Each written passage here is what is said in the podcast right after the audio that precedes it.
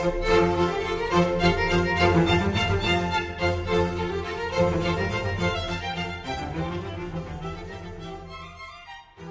gentle listeners. We wanted to. Hold on.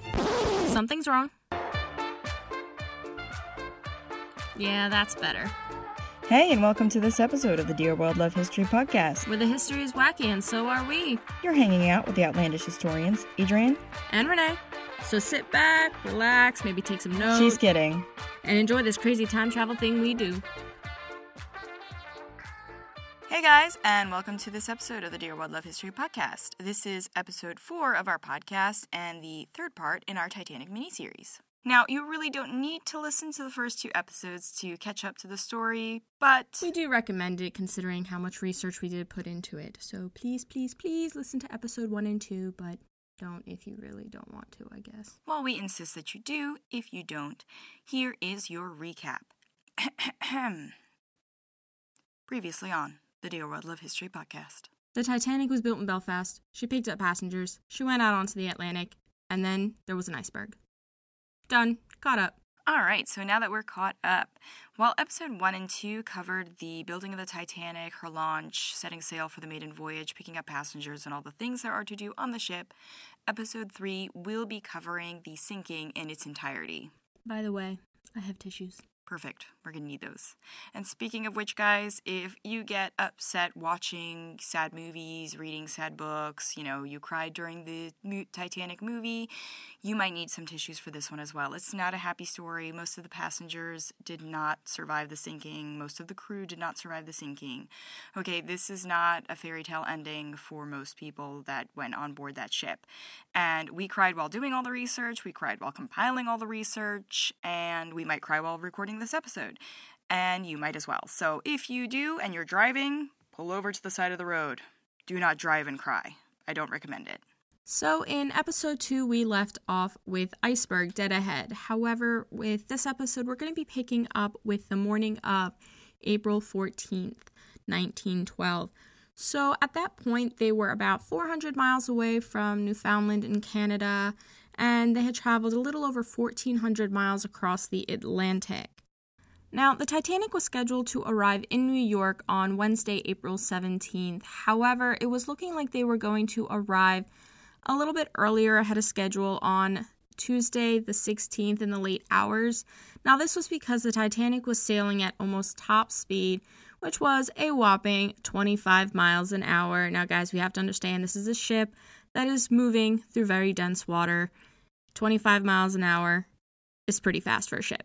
All right, so since the ship is going so fast, Captain Smith actually ordered his officers to steer the Titanic a further 10 miles south to avoid any possible ice fields, especially since he had received some ice warnings starting on Friday, April 12th.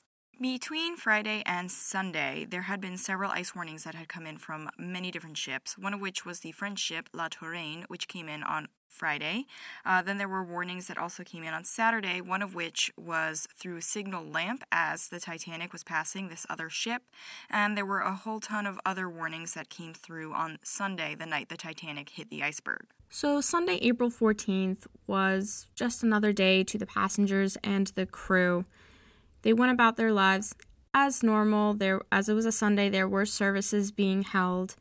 There was supposed to be a lifeboat drill, however, it was canceled because of the strong winds.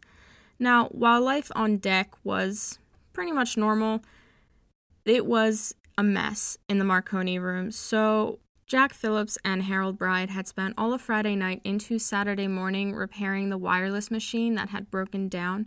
So, as a result, they were backlogged on all the passenger messages that were waiting to be sent out, so they were working tirelessly to get that done. So, on Sunday, the first ice warning that came in was at 9 a.m., and it was for one of Cunard's ships, the Caronia, warning them of the ice fields and the growlers and all of that, and that was taken to the bridge.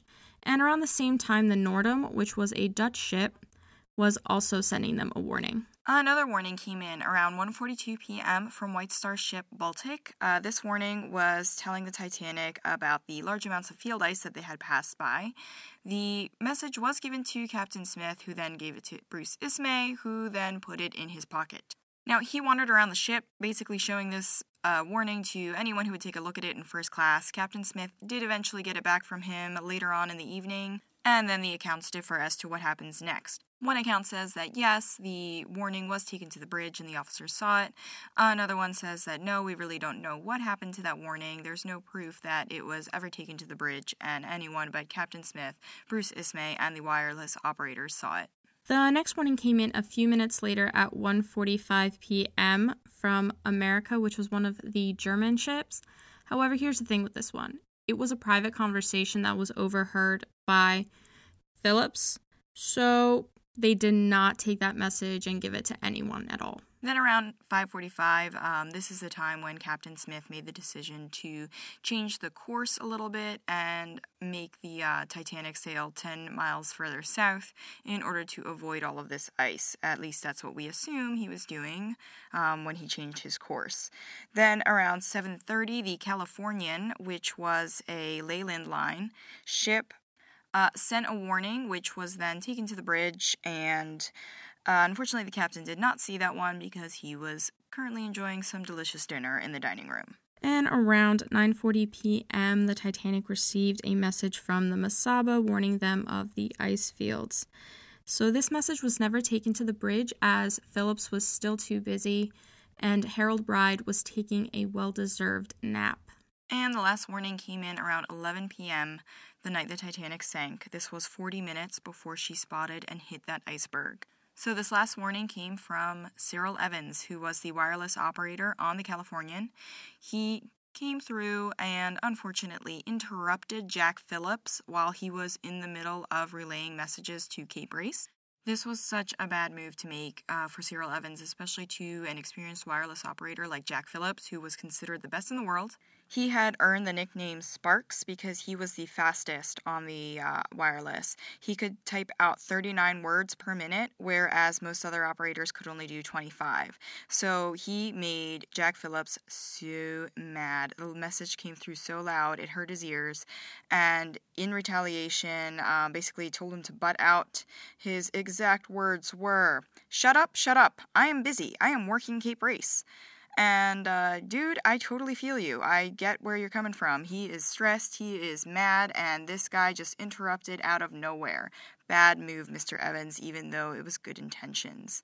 So, unfortunately, um, that meant that Cyril Evans was. Um, a bit embarrassed, we'll say, um, and he waited a little bit longer. But since Jack Phillips was still busy typing out messages to Cape Race, he shut off the wireless and went to bed. And after Phillips was done with all the messages he had to send to Cape Race, he did try to reach out to Evans to apologize, but again, Evans had already shut off the machine and gone to sleep, so Phillips was unable to do so. And what makes it even worse is that Evans had shut off the wireless a few minutes before 11:30, which was 10 minutes before the iceberg was spotted and the Titanic hit it. So the Californian's wireless was not on when the Titanic hit that iceberg.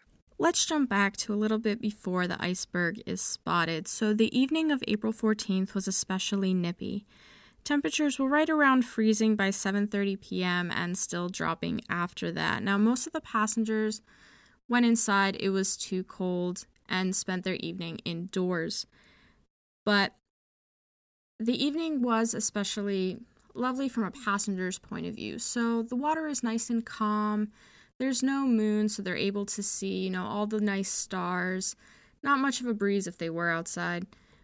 But from a lookout's point of view, the conditions were awful, to say the least. So because there was no moon and there was because there was barely any breeze, there was nothing to disrupt the current of the water, so they weren't able to see or hear water slapping against any icebergs that might be in their path, and because they couldn't locate the binoculars, they wouldn't be able to see the iceberg until they were practically on top of it. When Second Officer Lightoller was done his shift at 10, he reminded First Officer Murdoch that they might hit ice around 11 p.m. Unfortunately, no extra lookouts, aside from the two already in the crow's nest, were posted that night. All right, guys, so this is where shit is gonna start hitting the fucking fan. For the rest of the episode, we're going to start flip flopping, or not so much flip flopping as moving between three different ships. The first is obviously the Titanic. The second is the SS Californian, which was near the Titanic throughout her entire sinking. And the third is the Carpathia. So, starting off, we are now moving on over to the SS Californian. All right, so at about 11:15 p.m. on the Californian, third officer Charles Groves noticed that there was a ship in the distance.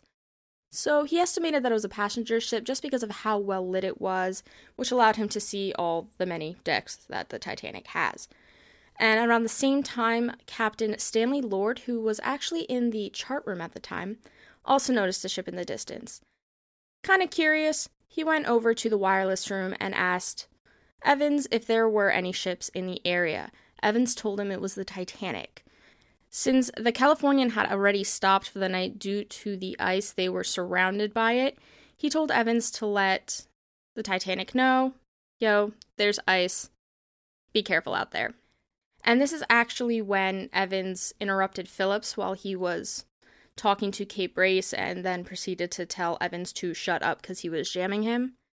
So Evans butted out, waited a little bit, and then shut off the wireless a little bit before 11:30. So at around 11:30, Groves actually went down to the chart room to talk to Lord. He said, "Hey, there is a passenger steamer in the distance." And Lord said, "Yeah, no, no, it's not actually a passenger ship." He believed that the ship was similar in size to the Californian, and just to give you kind of an estimate of that, the Californian was a cargo ship and it was allowed to carry nearly 50 passengers outside of the crew. So, not a big ship at all. So, Groves, he really did believe that it was a passenger ship. He wasn't wrong.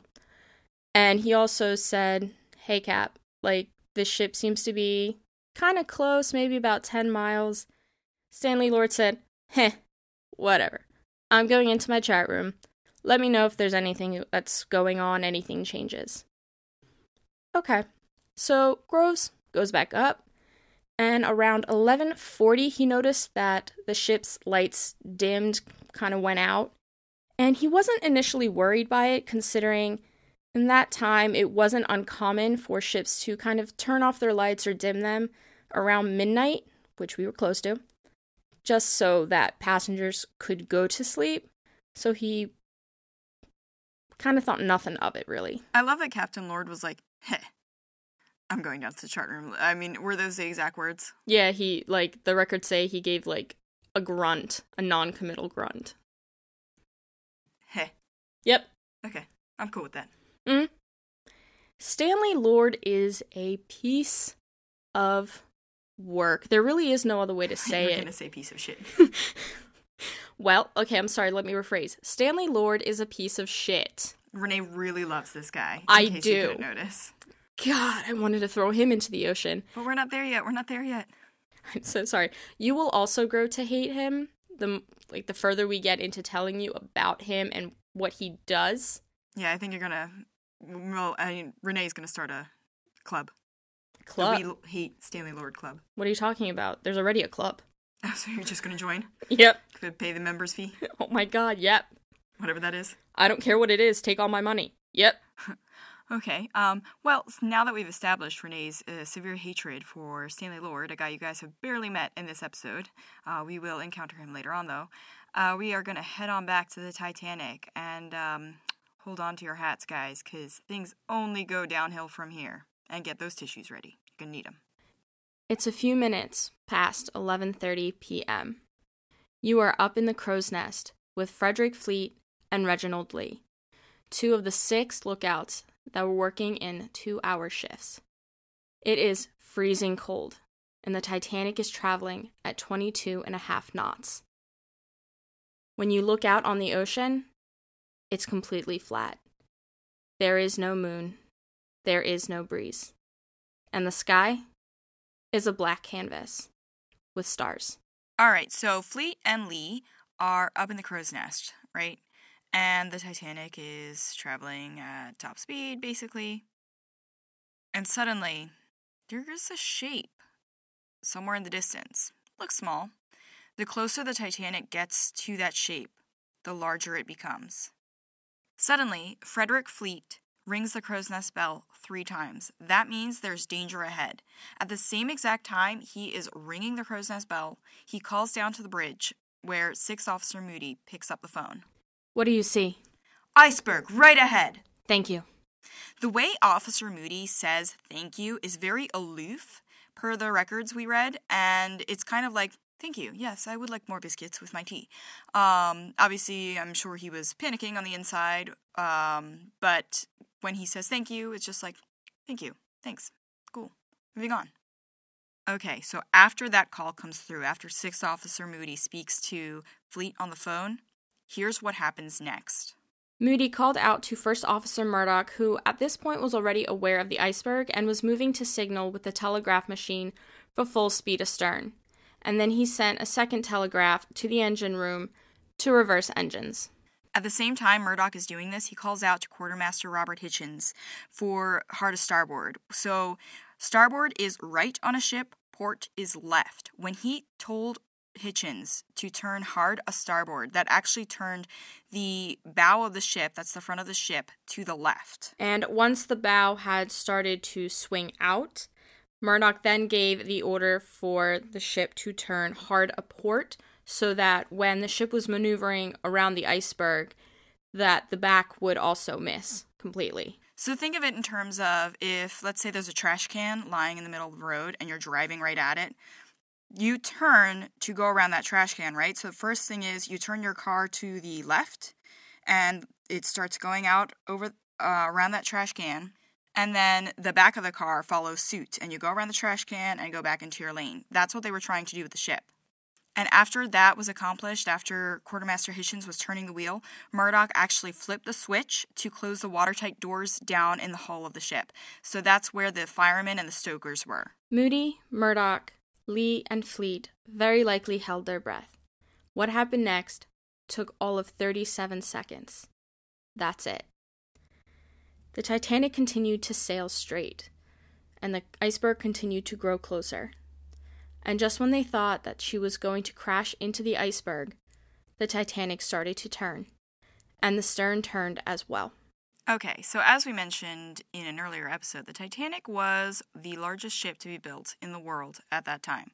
So, as a big ship, it's a lot harder to handle, especially when going in and out of turns. That's why it took her so long to make that turn to the left and then to the right. So, she made that turn, she turned to port, then she turned to starboard, and they thought, whew, we are in the clear. We glided past that iceberg. Everything is safe. Everyone is gravy. No. So Fleet is standing there and probably thinking, you know, thank God, we've made it. And then he hears the iceberg scrape against the hull of the ship. So at the time, they thought that the iceberg had just torn this huge gash in the side of the ship. But what actually happened is the iceberg punctured the hull several times. So if you've ever seen James Cameron's Titanic, he shows that. The iceberg just punctures the side of the hull several times before water floods in. It's not one big long gash. At the same time, because the top of the ship does scrape the iceberg as well, huge chunks of ice fall onto the deck. There's no damage on the top, just on the bottom where they can't see it. They could hear it, but they couldn't see it. Um, and I'm sure it also made the ship vibrate. So go to YouTube. Okay, pause, go to YouTube, type in the search Titanic iceberg. One of the first things that comes up should be the clip, ranging from the time that Fleet calls down to the bridge, um, and you see the entire scenario happen. Um, or watch it after. We're going to link you up in the show notes as well. Because if you're driving, as I listen to podcasts when I drive, I know Adrian does as well, do not pause. Do not go to YouTube. Keep your eyes on the road and just keep going. Because we will leave a link in our show notes. This was the beginning of the end of the Titanic.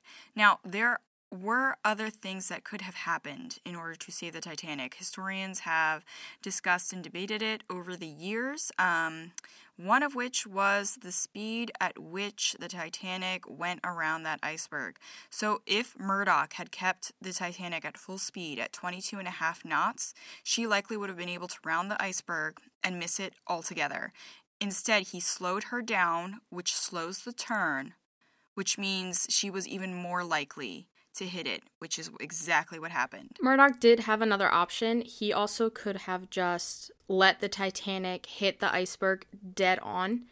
Now, the side of a hull is a lot weaker than the front of a ship. So, had the ship actually hit head on into the iceberg, it's very likely that she would have, one, stayed afloat and been able to link back to port, back to New York, that is, or two, stayed afloat long enough for help to actually get there and minimize the loss of life and or completely eliminate the need for loss of life. Well, not necessarily, because if she would have crashed head on, there are bunks up at the front of the ship. So had she crushed into that iceberg with the bow, then that might have actually really seriously affected any crew members and passengers that were at the front of the ship. All right. I stand by the first option minimize the loss of life. Because that would have been what? A few hundred? Yeah, in comparison to uh, 1500? That is a stark difference. Now, there is something else, and this has nothing to do with what Murdoch may have been able to do. This is more so had the Titanic been built differently. Had the Titanic had a inner hull and the side hull, like the outer hull, was punctured and the water's just rushing in. That inner hull would have kept the engine rooms dry, and the Titanic may have been able to just get to New York slowly, but been able to do so because the inner structure of the ship would have remained. Yeah, and it's the same thing where, or she might have, you know, been able to stay afloat long enough for a ship to arrive and either A, remove the passengers or several ships really to arrive, or B, tug the Titanic back to um, either.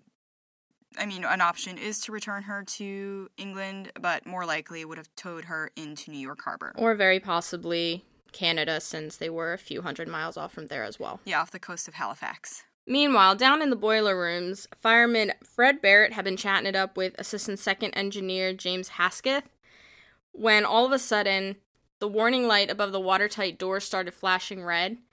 And at that point, the starboard side pretty much like caved in as water started flowing in, and that was in boiler room 5 and 6, and the watertight compartment door started to close. While the boiler rooms a little further back were still dry, the men were trying to get their bearings as the watertight compartment doors were closing, as they had been thrown to the ground due to the impact of the Titanic hitting the iceberg. As we see in the film Titanic, when the watertight compartment doors closed, men were trapped, like still trapped inside of the engine room. However, this was not actually the case, as once the watertight compartment doors closed, they could be reopened by hand or there was actually an escape ladder that they could scurry up in case of emergency, which this would 100% be the case. Now, in engine room number five, they had the pumps going because they were trying to get all the water out. And in the meantime, they were shutting the dampers in order to close down the boilers. So, good news there was no water in boiler room 5. They were able to get it out and the men were not trapped in the engine room, boiler room, what have you. Bad news. This is the end of the good news. Yes, so while the men in Boiler Room 5 were rejoicing and celebrating the fact that the water was out, the men who were going to replace them in the 12 to 4 shift were actually waking up to discover that their rooms were flooded and they had to drag their beds out of those rooms. So while this was going on in the boiler rooms, the iceberg collision was felt differently in the upper deck levels. The passengers actually felt the ship hit the iceberg. So there was one passenger, per the accounts we read in A Night to Remember and other books as well. One of these passengers said it felt like uh, going over a thousand marbles. And some of the third class passengers were actually thrown from their beds when the Titanic hit the iceberg. Meanwhile, down in the first class dining saloon, some of the stewards were sitting around table chatting, you know, doing whatever they were doing And one of them, James Johnson, actually thought they were going to be going back to Harland and Wolff because he thought they dropped a propeller. And someone agreed and yelled, Another Belfast trip. Uh, Madeleine Astor, on the other hand, um, thought that something had happened in the kitchen, like a ton of plates or, you know, something was dropped and it made a huge crash. And then there was J. Bruce Ismay, who was woken from a dead sleep. And unlike everybody else, he knew the Titanic had hit something. He just didn't know what it was. Boy, was he in for a surprise. Now, we're going to head on back to the bridge where we're going to meet up with our Titanic officers. So, back on the bridge, uh, the, you know, First Officer Murdoch is standing there, Sixth Officer Moody, Quartermaster Hichens, the captain, Captain Smith, runs out of his cabin to find out what the heck just happened. Here's how it went down, per the account in A Night to Remember by Sir Walter Lord. Mr. Murdoch, what was that? An iceberg, sir. I hard a starboarded and reversed the engines, and I was going to hard a port around it, but she was too close. I couldn't do any more. Close the emergency doors. The doors are already closed.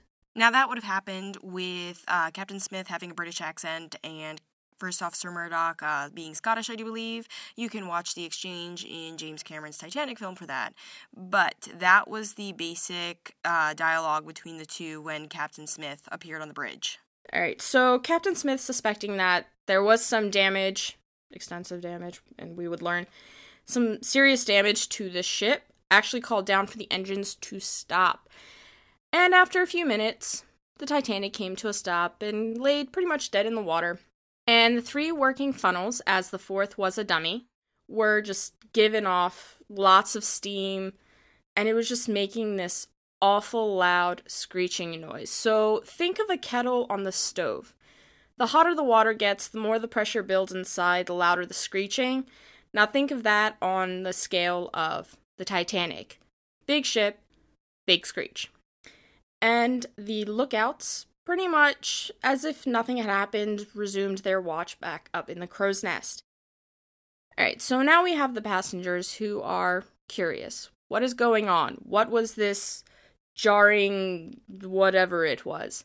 So they're coming outside, they're looking around, looking out onto the water, looking over the railing, going everywhere, trying to figure out what just happened.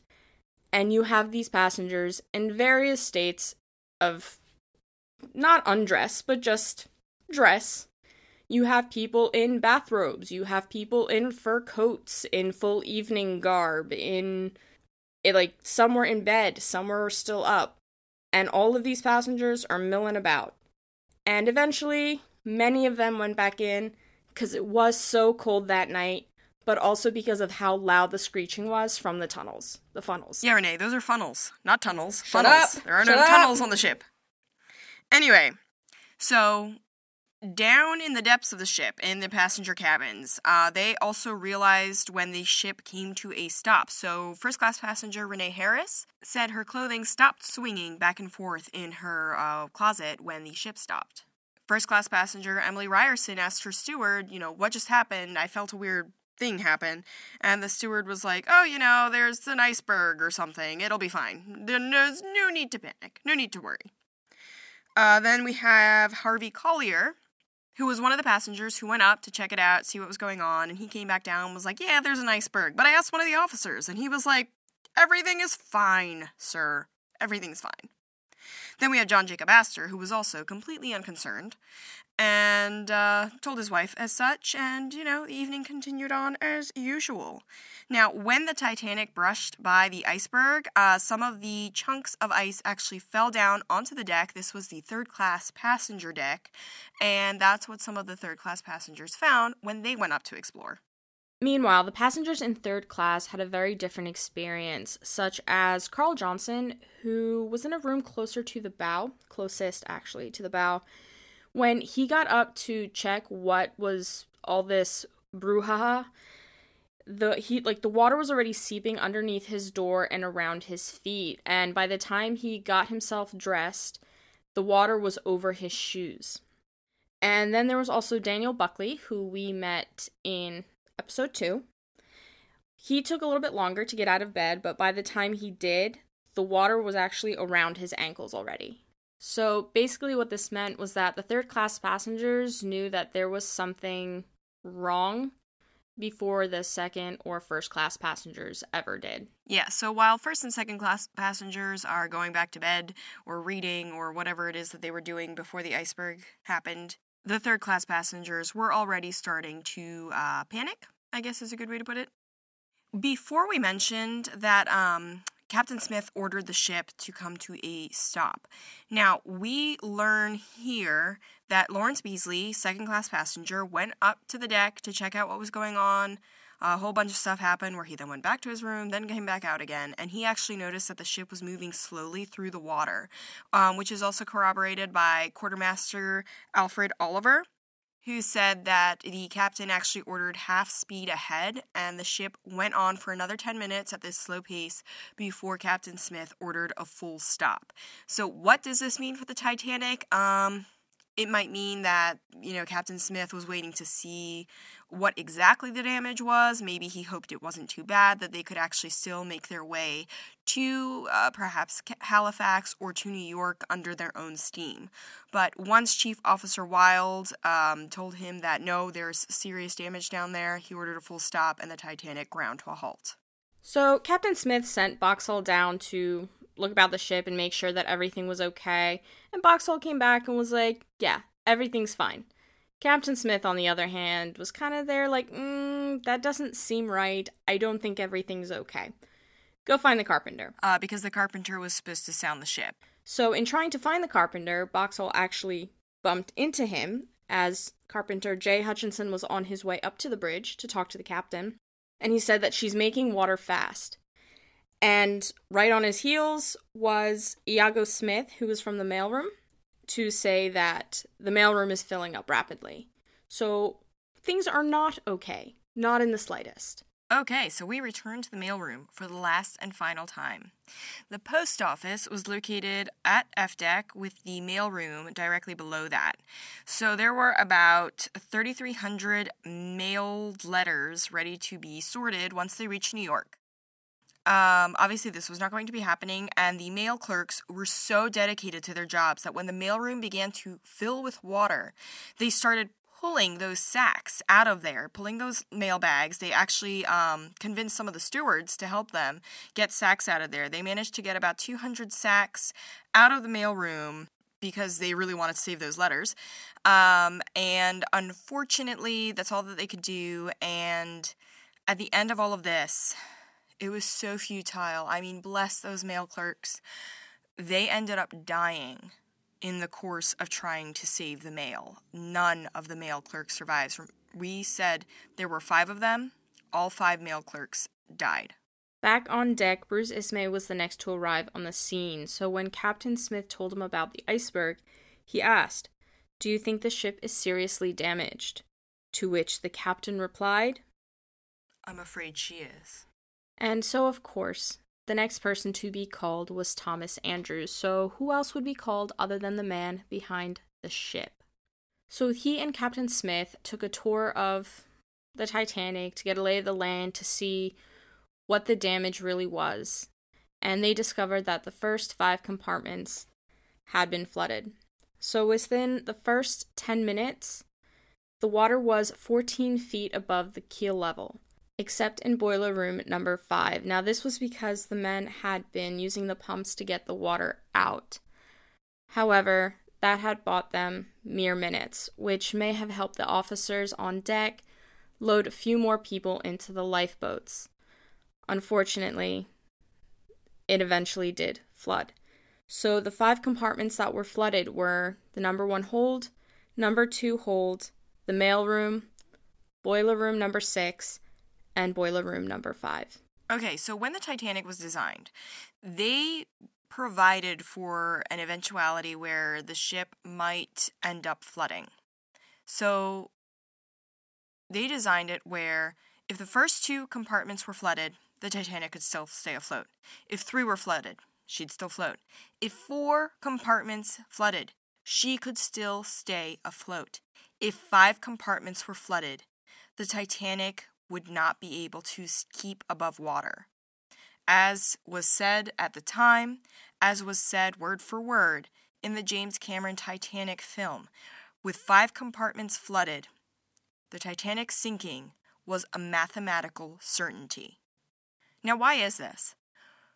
Bulkheads. The bulkheads were not built high enough. We mentioned this in episode 1 during the building. The bulkheads only went as high as E deck. So, with the first five compartments flooded, the front of the ship would sink so low that water would start to bounce from compartment to compartment. As each compartment flooded, the water would then move through into the next one, fill it with water, and then move into the next one. And this is what brought the ship down by the bow. This is what made the Titanic sink so fast.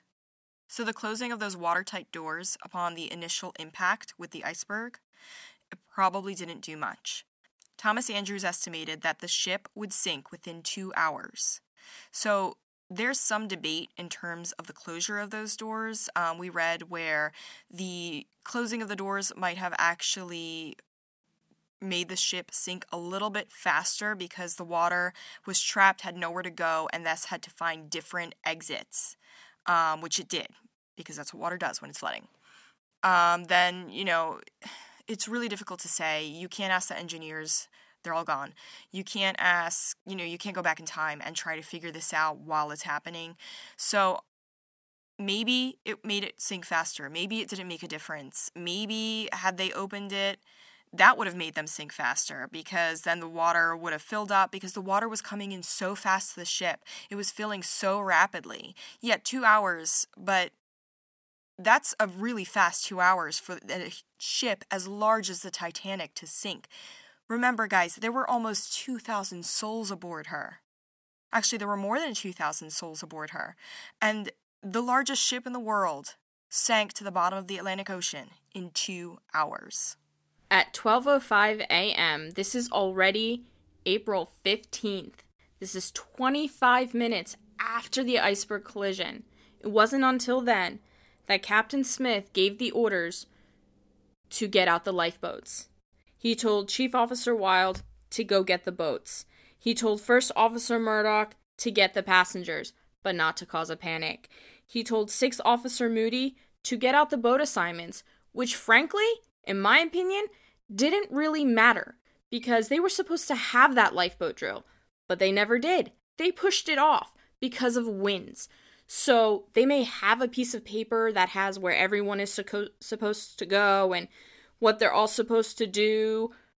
But again, it doesn't matter because no one knows what they're doing. Yeah, I mean, it was complete chaos in all regards. The stewards were told, you know, go get the passengers, tell them to put on their lifeboats dress warmly, get them out on the deck, but don't cause a panic. Don't freak out. Don't freak out the passengers. And quite honestly, half of the stewards have no freaking clue what the fuck was going on. So, passengers are being told to dress warmly. They don't want to. They don't want to go. They don't want to leave the warmth of their room. Why do I have to go? What's going on? You know, it's astounding how many people couldn't put two and two together? I mean, in all honesty, you're being woken up at midnight, told to put on a life jacket, get warm, and get yourself outside, and they're just calm. Calm as all can be, as if someone is offering them tea in the afternoon. It's midnight. You're sleeping. You're in your freaking pajamas. Get out of bed and take this seriously. But they're not. They're, you know, some of them asked, what's going on, others are going with the flow. But no one's really concerned. Like, did they think what? They were gonna get to New York and give the Titanic two stars on Yelp? Like, oh my god, they woke me up at midnight for a boat drill. No, that's not actually what's going on. If I'm on vacation and someone comes into my room, knocks on the door, it's midnight, I'm in, I'm sleeping. All right, it's the middle of the night, I'm in my pajamas.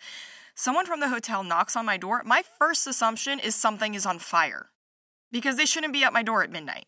That should have been the same exact situation. I get it that the first class passengers aren't seeing the water, so the third class passengers already know what's up. The second class, mm, there were some feelings of concern. Yeah, that something is wrong. First class was like on cloud nine. I don't know what the hell was going through their heads. Not much, apparently. So some of them dressed warmly, some of them went out there in their bathrobes. Oh, it's too loud, it's too noisy, it's too cold, it's too windy, it's too icy. All right, the only smart person on this ship that was a passenger, In first class was Margaret Brown. She put on like eight layers, grabbed two life belts, and went up on deck. Margaret Brown, I love you. Right, just to show you how smart she is, she took a figurine for good luck because she knew something was wrong. She took it seriously the moment they knocked on her door. Right, she wasn't messing around. She was a very serious lady. So, back to the officers. So, fourth officer Boxhall had two jobs. His first job, wake up second officer Lightoller and third officer Pitman. The second job was to get the Titanic's exact location so that that location could be taken to the wireless room to Phillips and Bride and they can just start calling out for help because frankly saying you know calling for help without a location ain't to do jack shit. So there were two ways to get the exact position of the Titanic. There was the accurate way and the less accurate way. So the really accurate way took forever. It included charting stars and the position of the sun and comparing it to a previous location and lots and lots of math, which is really scary for me. And frankly, Boxhall didn't have the time. So the second way was pretty much estimation. It was taking different factors that they were aware of and ballparking their location and he did as best as he could because that was the faster way and that's what he had to do. Yeah, unfortunately, we would later find out that um, the position was wrong. He had the latitude right, but the longitude was off by 14 miles. He put the ship uh, more west than they actually were. But even still, he get the location was good enough that people knew where they were. They were going to be in that area and Right, it was the best he could do at the time and honestly, it's not his fault. You can't blame him for that. Now, back in the wireless room, Phillips was just getting off a long shift. Bride actually wasn't supposed to relieve him until 2 a.m., but since Phillips had spent the whole day relaying those backed up messages to Cape Race, you know, they'd had so much backlog. They had to fix the machine. There was a lot going on. So Bride decided to do something nice and relieve Phillips early. Now, around this time, just as Phillips had actually gone back behind the curtain that they had in their room to relax, Captain Smith came into the room and said that the Titanic had struck an iceberg. He told them to get ready to send out a call for help, but not to do it until he specifically told them to. Now, a couple minutes later, Captain Smith returned with the coordinates from Officer Boxhall and told Phillips and Bride to send out the distress call. There were three letters used at the time for the International Call for Distress. That was CQD. Now, CQD actually stood for All Stations Distress. It also um, was known in slang as Come Quick Danger, but that wasn't the actual code for it. And then following CQD, there would be another three letters MGY, which was the call signal for the Titanic. So they would send out CQD, MGY, Distress, Titanic. As we mentioned earlier on the Californian, Cyril Evans, who was the wireless operator, had turned off the wireless at around 11:30 after getting reamed out by Jack Phillips for butting into one of his messages to Cape Race.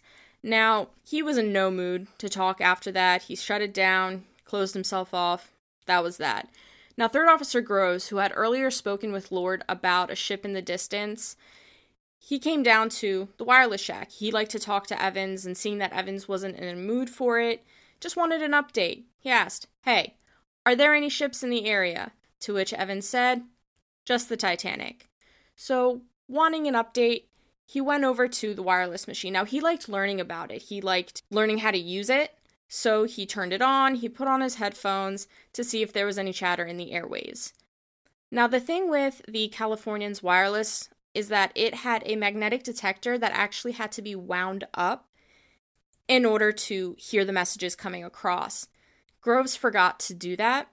So after hearing nothing, he turned it off and put away the headphones at around 12:15 a.m. So while this is happening on the Californian, Jack Phillips had actually sent out the first distress call just after 12:15 a.m. So had Groves been able to turn on the wireless, he might have been able to catch that call. The first ship to respond to Phillips's distress call was the North German Lloyd steamer Frankfurt. At 12:18 she sent a reply, "Okay, stand by," but she didn't give her position. Right after that, call after call started rolling into the Titanic from the Mount Temple, from the Allen liner Virginian, from the Russian tramp Burma. And more than that, the message started spreading from ship to ship. Cape Race got the message directly and sent it further inland. And by accident, by coincidence, I don't know, the department store Wanamakers in New York, there was a wireless on the roof the wireless operator on top of Wanamaker's got the message and he also passed it on.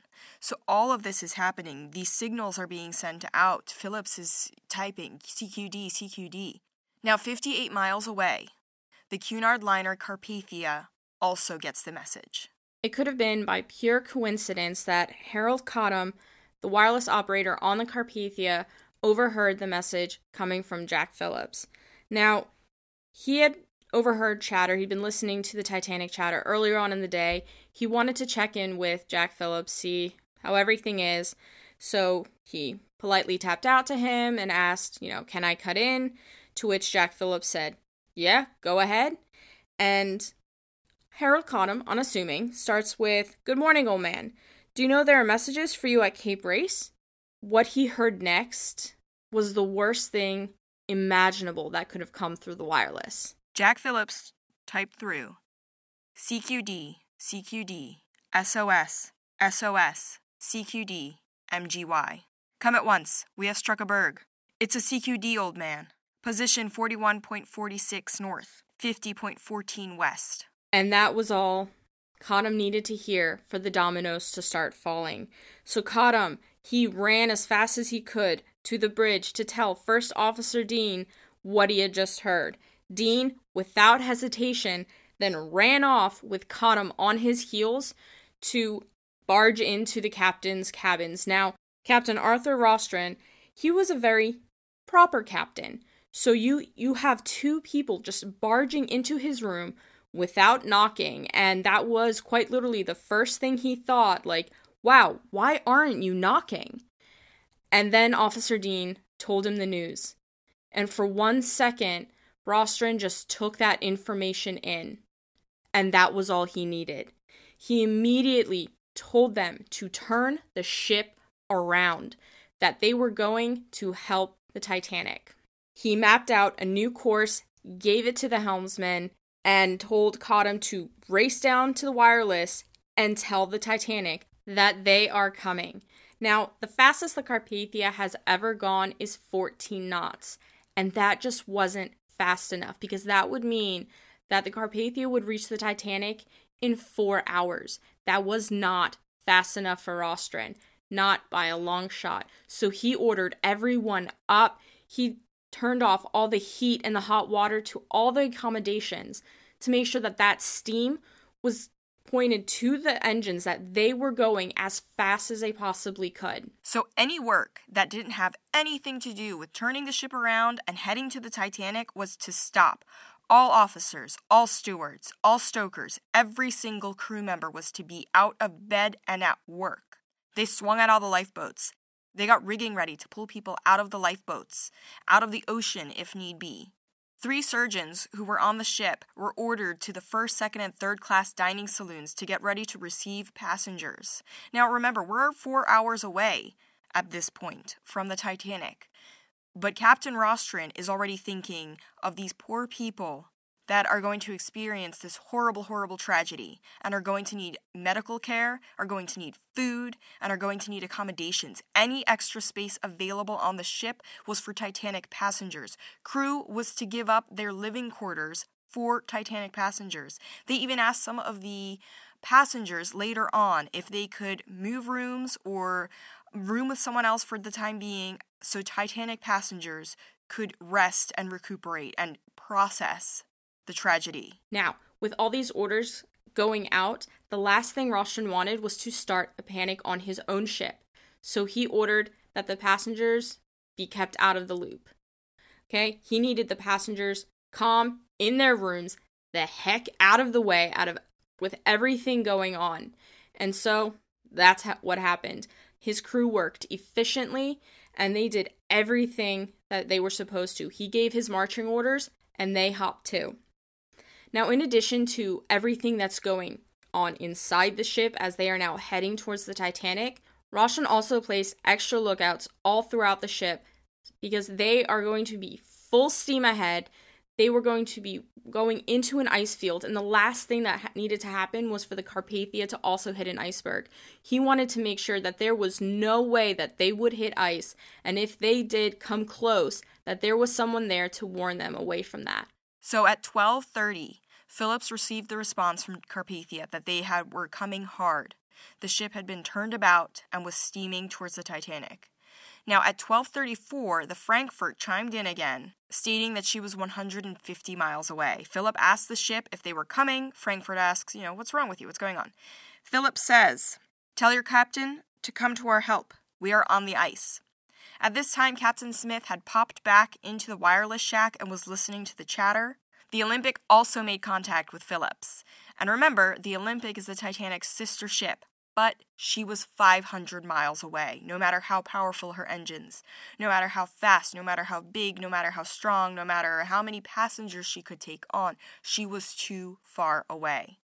As her sister ship, Phillips kept in contact with her, while still reaching out to ships that were much closer for assistance. Captain Smith then asked him, you know, what call are you sending out? And Phillips told him CQD. Harold Bride then suggested that they send out the call SOS. And he jokingly said, might be your last time to do it. To which Phillips laughed. I guess gotta find humor in the small moments, in the tragic moments. So at 12:45, Phillips sent out the first SOS call from the Titanic. Now, SOS had been used before, once in 1909 by the Cunard liner SS Slavonia. SOS had actually come into being in 1908. It doesn't mean save our souls, it doesn't mean save our ship. It's just a lot easier to type out in Morse code than CQD. So while the Slavonia was the first ship to send out SOS, the Titanic was the second. So, while Jack Phillips was calling for help, the third class passengers had already realized that something was seriously wrong. So they grabbed all their belongings, everything that could fit in their arms, and they were trying to find a way up to the top deck. However, they did not have it as easy as first and second class because they had a direct exit onto the top deck where the lifeboats were being loaded. Now, first and second class, more so first than second, were a little bit more mm, la di da about the, the news of the Titanic hitting an iceberg. And that may have been because they picked up on the crew, as the crew had been ordered not to cause panic amongst the passengers. Mm, or it could be because they were a little bit further removed from the collision. Who knows? We don't know. But Thomas Andrews, the builder, was one of the people who was actually urging everyone to put on their life jackets. And anyone he would pass, he'd like, put it on, put it on, you gotta put it on. Now, while Smith's orders were not to cause panic, there were some stewards in the second class that were a little bit more excitable in their way of waking everybody up. They started running down corridors, banging on doors, telling them to wake up, wake up, put on warm clothes, get outside, go to the lifeboats, go, go, go, like in a flash. And one of the passengers whose door was knocked on was Madeleine Mellinger, who, you know, by the time she got to the door to see what all this yelling is about, the guy was already gone. That's how fast they were going. Now, Madeleine had to wake up her mother, who was pretty much completely deaf at this point, and had Madeleine not been there, it's very likely that she would have had, like, her mother would have passed away as she did not hear the knocking. So, with her mother awake, they went up to the top deck and were loaded into lifeboat number 14. So, as Renee mentioned earlier, Captain Smith didn't order the lifeboats uncovered until 12:05 a.m. 12:15, Jack Phillips sent his first distress call. At 12:25 in the morning, the first lifeboat started filling up. Okay, this is a huge time gap. From 11:40 we hit the iceberg. 12:05 the lifeboats are uncovered. 12:15 distress goes out. 12:25 the lifeboats start getting loaded. This is absolutely insane. Third class passengers are still below decks trying to figure out how the hell they get up to the top. Second class passengers are kind of getting the fact that something is wrong, so they're starting to make their way up, actually dressed warmly. First class thinks they're still on a lovely sunset cruise. Matters weren't helped much when the band came out, okay, William Hartley and his band started playing ragtime music in the first class lounge. Eventually, they moved to the grand staircase. Um, you know, this is all very confusing for people. But finally, up on deck, lifeboats uncovered, starting to load, people started realizing that this is not a drill. This is not a fun time. Something is going on. We're in danger. They went back to their cabins, dressed warmly, came back. Some of the wealthy passengers actually went down to the purser's office to get their money and belongings back uh, because they had finally come to the realization that there was something wrong with the ship. Anyway, Fifth Officer Lowe was actually late to the party because no one had thought to wake him up. He was still asleep, he was not on duty. When he woke up, looked out his window, and saw that there was this frenzy going on up on deck, he immediately got dressed and ran out there to lend a hand. Now, the lifeboat capacity was for 1,178 people. There were 16 lifeboats and four collapsibles, A, B, C, and D, all in hard to reach places. And the total souls on board were 2,207. That is a huge discrepancy. Now, when they actually started filling the lifeboats, the rule was women and children first. I don't know about you, but when I think women and children first, my next thought is, you know, women and children first, then men can board the lifeboats. Second Officer Lightoller took this literally to the point of women and children only. There was an 11 year old boy by the name of Willie Coutts who he would not let in a lifeboat because he said the hat he was wearing made him look way older than he was. Young Billy Carter only made it onto the lifeboat because his mother put a hat on him so that he looked like a girl. In addition to these young boys, Lightoller also refused John Jacob Astor access to the lifeboat. Now, there were other crew members who were allowing men onto the lifeboats if there weren't any women and children around. So, one of the officers that was a lot more lenient was First Officer Murdoch, who obviously is, you know, one rank above Lightoller. He was going with the idea of women and children first, then everybody else. So he was filling up lifeboat number seven. And when he got all the women and children in his area, he was looking around like, who the heck else can I put in this boat? Because it wasn't anywhere near full. He was having trouble. He called out for more ladies. When no one came running saying, Hey, I'm a lady, I need a boat, he then allowed men to get in, one of which was the French sculptor Paul Chevré and his friends who played cards with him, who were also French. Plus, there was 24 year old Margaret Hays. Um, she had her little Pomeranian on board with her and refused to get into the lifeboat without him. So, naturally, the Pomeranian went with her. And we completely understand because we would 100% also take our Pomeranians. 100%. I'd fight those officers if they didn't let me take my dogs. That's all I'm saying. Look, we'd have our own boat, let's be honest. All right, so Lifeboat 7 was the first lifeboat that actually descended. And that wasn't until 12:45. So that is 20 minutes after the lifeboat started getting loaded. Like things are moving pretty slow. All right, so Murdoch is on the starboard side and because he was more lenient with who can get in, things were moving a little bit more quickly. However, it wasn't fast enough for President Ismay. He was running up and down the deck, telling people, like, you know, hurry it up, hurry it up, like, get in, lower away. To the point that Third Officer Pitman kind of looked at him and was like, the heck? He actually was like, dude, I'm awaiting the commander's orders, like, shove off. Afterwards, Pitman kind of realized, oh, crap. Was that who I think it was? And you know, he went over to Captain Smith. He took the time, guys, to go over to Captain Smith and say, hey, this just happened. What do I do? And Captain Smith was like, do it. Like, keep working. And so Pitman went, went back and was like, okay, cool. Ladies, in the boats. So then Ismay went over to, he saw a group standing around, and he went over to them and was like, guys, you have to get into the lifeboats. And one of the women was like, well, uh, what about the men? Can the men come? And Ismay was like, uh, yeah, of course, of course. Everyone get into the lifeboats. Actually, what he really said was, Of course, madam, every one of you. And one of those men was Karl Behr, the tennis player.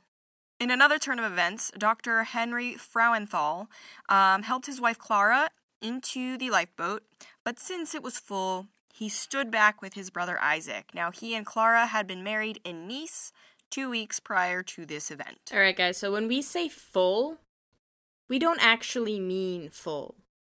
You can't see it, but we're doing air quotes. Adrian is vigorously doing air quotes, and why I talked about myself in the third person, I can't explain that. We said earlier that the lifeboats had a capacity of 65. Number 5 went down with 40 people in it. That is what they considered full. Now, Pitman had been loading lifeboat number 5, and when it had been filled, Murdoch came over and said, You get in there, go down with it. Cool. So now it had like 41 people. Still way off the mark. All right, so then the next one is lifeboat number 3. So that lifeboat was lowered at 12:55 with like just hold on guys like just hold on to your hats make sure you're like sitting down because this number is going to shock you Overcapacity. It was overcapacity. oh my god totally over capacity with 32 fucking passengers 32 3 2 And 17 of them were men. so many more people could have been fit on that boat but you know what fine i'm not going to rant about it right now i'll totally do it later Now, here's where we say goodbye to some of our passengers. Archie Butt apparently was seen standing nearby. Farewell, Archie Butt. We do not see you again. President Charles Hays of the railroad, we're going to say goodbye to you here as well. He put his wife and daughter on the lifeboat and told them that he would see them tomorrow, that he- they'll just wait right there. That was the last time his daughter Orian saw him or her husband. However, some good news. The Spedden family and their maid Daisy were all on the lifeboats. So at least I guess they didn't have to say goodbye to anybody. While all the officers are doing all these nice loading things with the boats that aren't completely full, we have someone who is quite forgotten. The forgotten quartermaster. It's quite sad. Okay, so we have quartermaster George Thomas Rowe, who is at the stern of the boat doing his watch, I guess. Things are quiet. He might as well be in Guam. And all of a sudden, he just sees a lifeboat. And he's thinking, why the hell is there a lifeboat in the water? Because since the collision, no one's called him, no one's spoken any words to him. He doesn't know what's going on. So he calls down to the bridge. They're like, Who the heck are you? And he's like, Uh, Quartermaster Rowe? And they're like, Oh, crap. That guy. You exist. We forgot about that. Um, make yourself useful and bring some rockets. And so, he brought with him 12 rockets. Meanwhile, down in the boiler rooms, um, the lead fireman, Fred Barrett, uh, sent most of his stokers up to the top decks to their boat stations so they could help with um, loading and manning the lifeboats. He stayed down in the boiler rooms with a few other men to help the engineers with the pumps. Remember, the pumps are still going to get water off the ship. One of the men, uh, by the name of Shepherd, actually fell down and broke his leg.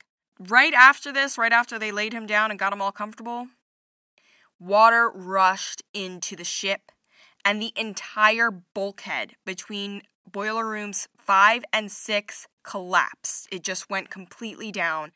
Okay, everyone scrambled to safety as much as they could. Fred Barrett managed to get himself up the ladder. Uh, unfortunately, Shepherd was still laying there with his leg broken, and another man by the name of Harvey turned back to go get his friend, and that's the last we see of either one of them. Across the Atlantic, the Carpathia is coming fast. She is picking up speed. She's going far beyond whatever people thought capable of her, what her builders thought her capable of. And it's, uh, you know, there's some argument as to how fast she actually went. We're not going to get into that, and we're just going to leave it at she was going between 15 and a half and 17 knots. She was only built to go 14. All right, now over on the Californian, at around midnight, Third Officer Groves was replaced by Second Officer Stone. Now, Lord hadn't deigned any of his officers with his presence on the bridge since that initial encounter when they first spotted a ship in the distance. So now Lord is talking to Stone. He keeps, you know, pointing out how they're so surrounded with ice. There's ice everywhere. Oh my gosh, ice, ice, ice. Duh, dude. That's why he stopped for the night. So Stone sees all the lights on the ship and is like, "Wow, this is this ship is, you know, probably only like 5 or 6 miles away. That's super close." And Lord is being his jackass self and saying, "Oh my god, no, I don't notice her changing positions. There's nothing unusual going on at all." And so, he leaves the bridge with instructions to let him know if there's any changes at the boat drifts closer, if they notice any positions, not that he would care. But that's another thing altogether. So during his shift, Third Officer Groves had tried to signal the ship with Morse lamp. He was not successful, and Apprentice Officer James Gibson had tried also. Again, there was no response. He's on shift, he's doing his thing, and around 12:40 Captain Lord calls up from the chart room and asks, "Hey Stone, are there any changes?" Stone says, "Nah, man, no changes." So Lord, you know, because being in the chart room is so exhausting, says, "Cool. I'm to take a nap." Now, back on the Titanic, Fourth Officer Boxhall has uh, started signaling with Morse lamp to the ship he saw in the distance through his binoculars, and he's signaling with a Morse lamp. And oh, wait, did I get a response? Mm, no. Okay, doesn't look like it. So he's doing that, um, while Quartermaster Rowe, you know, the forgotten quartermaster, starts sending up flares. At 12:45, the first distress rocket is sent into the air. Now, these distress rockets were designed to uh, go up as high as 800 feet. Once they reach that point, uh, the rocket would explode in a shower of white stars. And as you can imagine, it was really, really loud. All right, now back to the Californian. At the same time, 12:45 a.m., Stone notices these rockets going up. Now they are going up in 5-minute intervals. And it's very important to note that they are white rockets being fired in 5-minute intervals. Now we will explain why a little bit later. However, Stone, he counted them. One, two, three, four, five. So when it came to the loading of the lifeboats, um, it differed. There were some different scenarios. So some of the women went in, you know, more than happy to get into a lifeboat. Uh, some of them had to be convinced to get into the lifeboat by their significant others, by officers, or some of them were even forced to get into the lifeboats. At one point, when it got so desperate, there were some women that were literally just tossed into lifeboats so that their lives could be saved. Now, in a different situation, we have the Strauses. And we met Isidor and Ida in episode 2. Remember, he's the co owner of Macy's. They were on their way back from a lovely holiday. Ida refused to go into the boat without her husband. So we have a quote here where she looked at him and said, I've always stayed with my husband, so why should I leave him now? At one point, it did look like she was going to get into the boat. She, you know, handed some of her jewelry off and then decided last minute no, no, there's no way that she's getting off of the Titanic without her husband. So, right before, you know, she could get into the lifeboat number eight, last minute she turns to him and she says, We have been living together for many years. Where you go, I go. And then they walked off together, you know, hand in hand, arm in arm, and sat down on a couple of deck chairs. Now, if you've seen the Titanic film by James Cameron, there's this elderly couple laying in the bed together as the water is gushing into their room.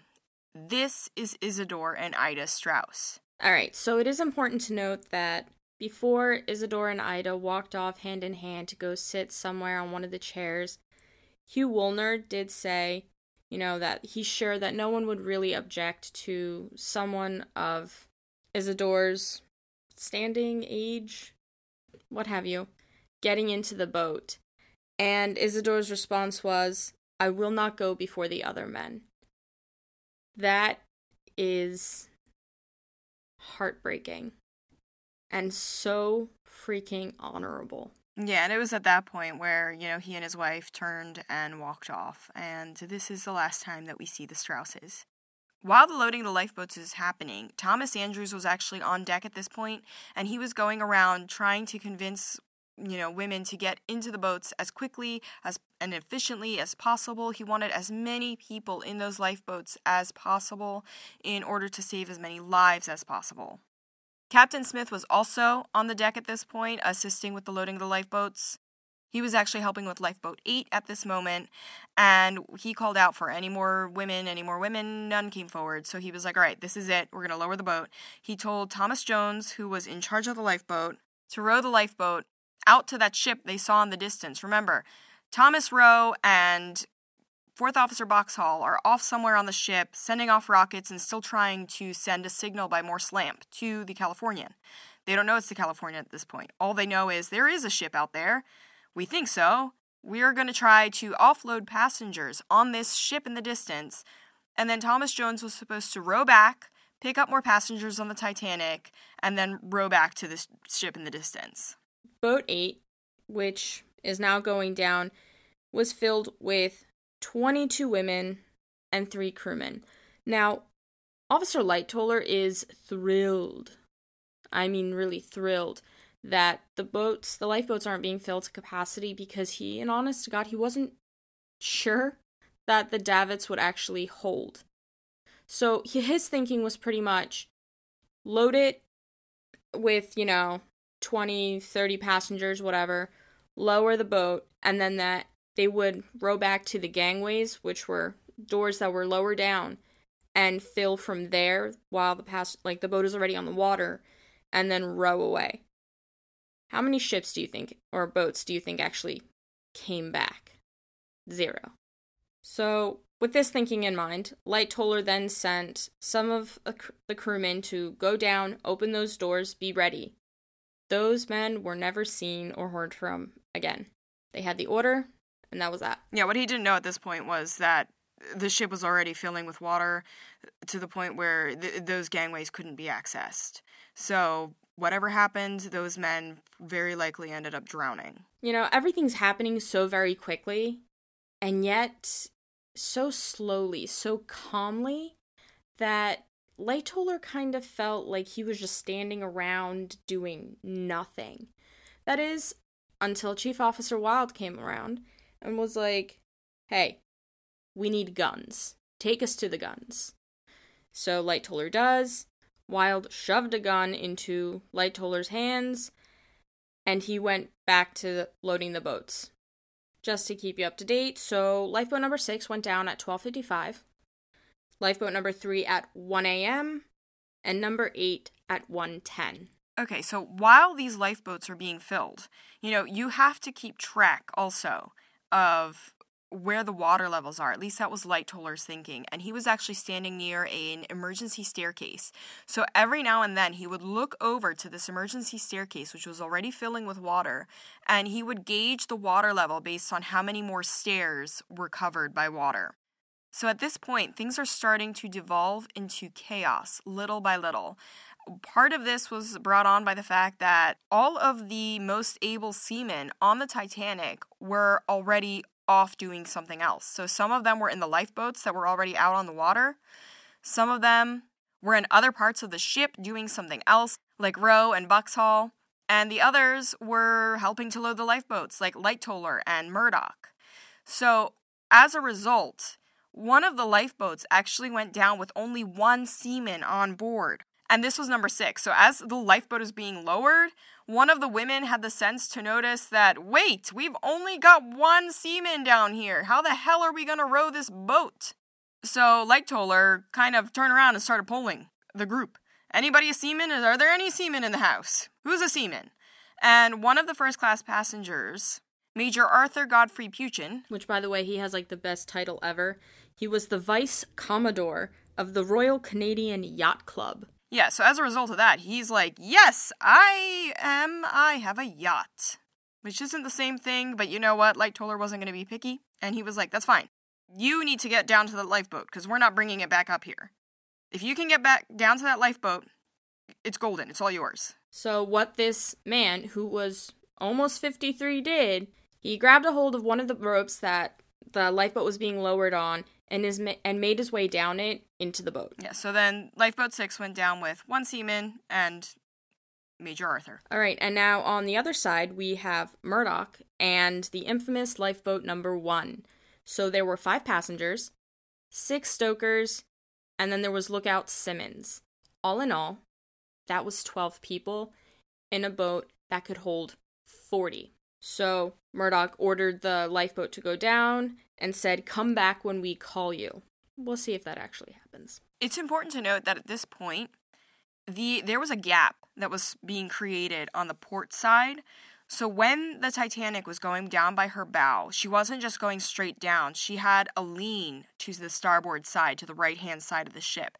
So on the left hand side, there was a gap forming between the lifeboats and the ship where at this point you would basically have to start jumping from the Titanic's deck into the lifeboat in order to make it in there safely. Now, it's also important to note that as it was getting later, Murdoch started ordering more and more people into the lifeboats. He was no longer concerned with, hey, go down there, then come back. It was just get in the boat. I don't care what the capacity is, get in here now and go. So, also at this point, some of the third class passengers had made it to the top deck. Now, what makes it so difficult is that a lot of them didn't speak English or understand it very well. And those that did didn't want to be separated from their loved ones. So, this is the reason why entire family units didn't survive this disaster. They didn't want to be separated from one another. Mothers from their children, fathers from wives, so on and so forth. It was kind of this, you know, if we're not going to live together, then we'll do the opposite and die together. I don't know if that was the thought process necessarily, but that's the result. So, a lot of the stewards in third class were busy trying to get the passengers into their life jackets, and they weren't having any luck.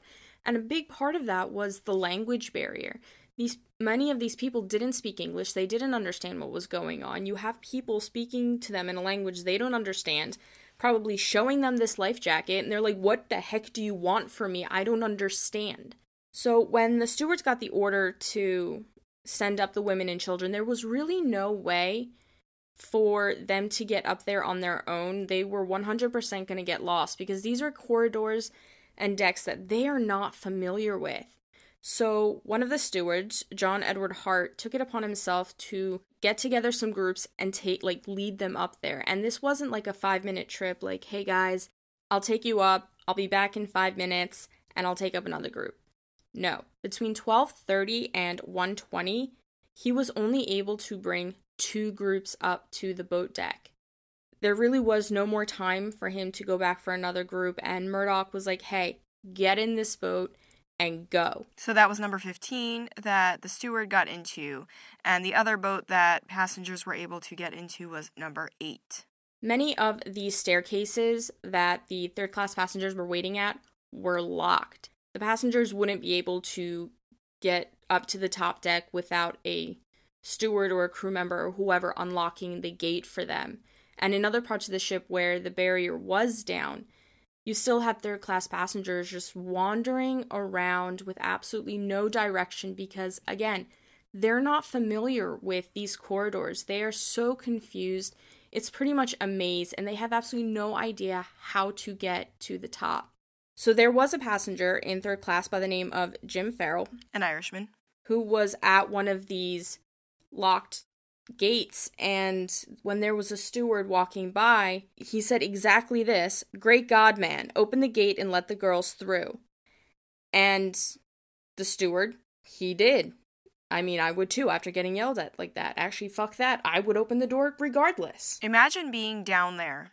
It's already been two hours just about since the Titanic hit the iceberg. So that's two hours that they've actually been aware that the ship is sinking because the water was coming into third class long before first and second class were aware of anything wrong with the ship. So at this point, people are starting to lose hope. They don't know how to get to the top. The barriers are locked regardless, so they can't get to the top, even if they do have a map in their head. Some people just went back to their cabins and waited. Others decided to pray. And I don't know if they were praying, you know, for salvation. I don't know if they were praying because they knew the end was coming. Whatever the reason, they turned to prayer. By the time third class passengers got up to the top deck, almost all the boats were gone at this point. Over on the Californian, they've continued morsing this entire time, and they're not seeing the Titanic's response, so they're thinking this is coming to absolutely nothing. So Stone at this time is saying, "Hey, I need to tell Lord about these wa- these rockets. So he calls down. Lord asks, Are the company signals? Stone says he doesn't know, but they're white. They're firing in intervals. Lord says, All right, let me know if there's anything else. And he went back to sleep. So at this point in our story, most of the lifeboats are now gone. Those on the water are rowing away from the Titanic. Some of the boats are trying to make their way to the ship in the distance, but there are still so many people left on board. It's at this point where stewardess Violet Jessop, she's the one who survived the sinking of the Britannic and the Olympic, gets into a lifeboat and her life is saved. And this is because First Officer Murdoch wanted her to serve as an example for other third class passengers standing on the deck to show them that yes, it's okay to get in a lifeboat, it's perfectly safe. Look, one of the stewardesses that you've seen here before is in this boat, she's ready to go. In addition, Chief Baker Charles Joughin was super busy this night. He was not baking. He was bringing biscuits and water to the lifeboats so that people had something to eat and drink when they were out on the water. And when he was done doing this, or he decided to switch gears, he gathered his kitchen staff together, went on down to third class deck, and started trying to convince people to make their way to the top deck so that they could get in a lifeboat. And he kind of had to change tactics and get a little bit more aggressive with his method so he started taking the children away from the mothers and running up the stairs with them because he knew that the mothers would chase after them to get their kids back. And once he got the children and the mothers up to the top deck, he started throwing those kids into lifeboats and pushing the mothers in right after them. So, the best tactic to use probably not. Was it effective? 100%. So now it's 115. And Phillips is still tap, tap, tapping away at that wireless. He is trying to get news from any ships that are close that they are on their way, that they're coming to Titanic's rescue. But so far, the Carpathia is the closest ship. And as we know, she is already full steam ahead straight at the Titanic. So at 125, the Olympic chimes in and she says, You know, are you coming towards us? Because we're coming towards you. Are you coming towards us? And Phillips is like, "No, we're not coming towards you. We're we're putting people in lifeboats. We're sinking. This is not we can't move. We're not going anywhere." The Frankfurt comes in again, mm, you know, tries to find out what's going on. Any ships coming to your rescue? Phillips ignores the wireless operator. He comes through again. Phillips is having none of it. He is frustrated and he is trying to get help. The Frankfurt is not that help. And he tells him to stand by and shut up. What he actually tapped out was, You fool. Stand by and keep out.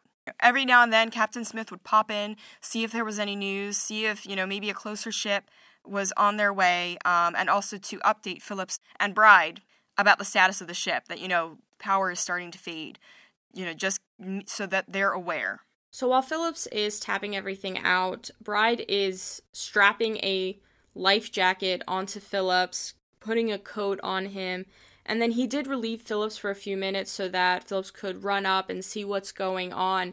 And it was then that Phillips really noticed that the Titanic doesn't have more than a few minutes left before she's completely under. Yeah, so at 145 he reaches back out to the Carpathia and he says, "Come as quickly as possible, old man." Engine room filled up to the boilers. And over to the Californian for a hot second. So we have Stone and Gibson on the deck watching the Titanic in the distance. And Stone remarks, you know, the ship isn't going to be firing rockets for absolutely no reason. And Gibson agreed and he said, "Hey, there's there's probably something seriously wrong with this ship."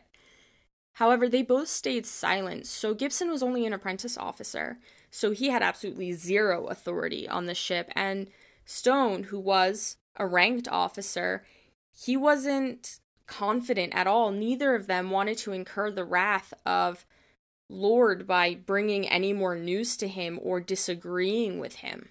As all of this is going on, the ship keeps sinking. Now we're at the point where it's not devolving into chaos, it is chaos. This is a tragic and heartbreaking scene, and I think James Cameron did an amazing job on the film because he portrayed it accurately. Women are being ripped away from their husbands, being torn straight out of their arms as they're saying goodbye to be, you know, escorted or flung into lifeboats. Children are crying. Fathers are putting on a brave face and saying goodbye to their children and, and lying, flat out lying. that, you know, things are going to be okay, you know, I'll I'll see you later, it'll be fine.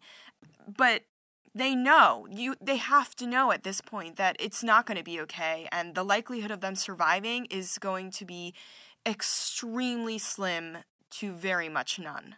Here again we meet third class passenger daniel buckley. He and a couple of other men uh, at this point were desperate to get off the ship so they got into a lifeboat they were huddling at the bottom and Fifth Officer Lowe was having none of it. He dragged them out of there, reamed them out, blistered their ears, you know, saying that they were all nothing but a bunch of cowards. Daniel Buckley actually remained in there and someone had tossed a shawl over him, so he ended up looking more like a woman than a man. He says that it was Mrs. Madeleine Astor. If it was, we don't know. Um, it very likely wasn't, considering I believe she was in another part of the ship at this point. But whoever it was, a woman threw a shawl over him to save him from being pulled out of the boat.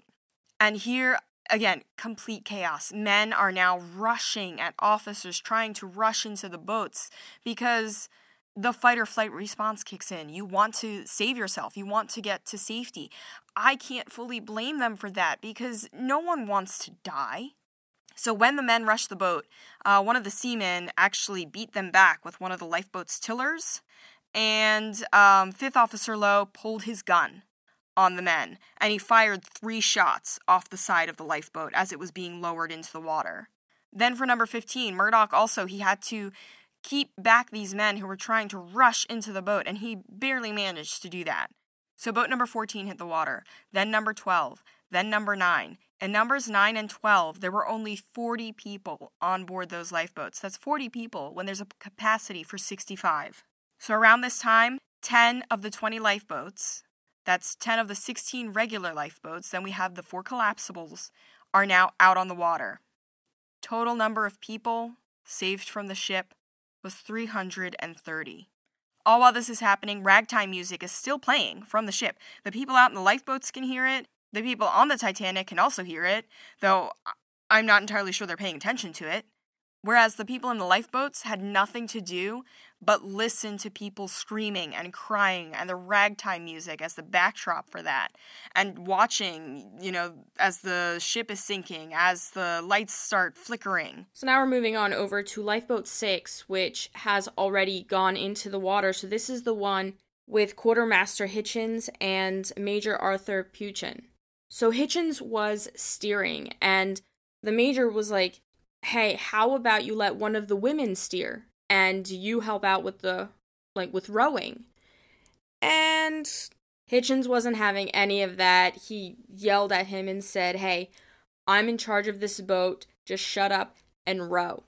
And at the same time, they could hear Captain Smith yelling for boat number six to come back so that they could get more of the passengers.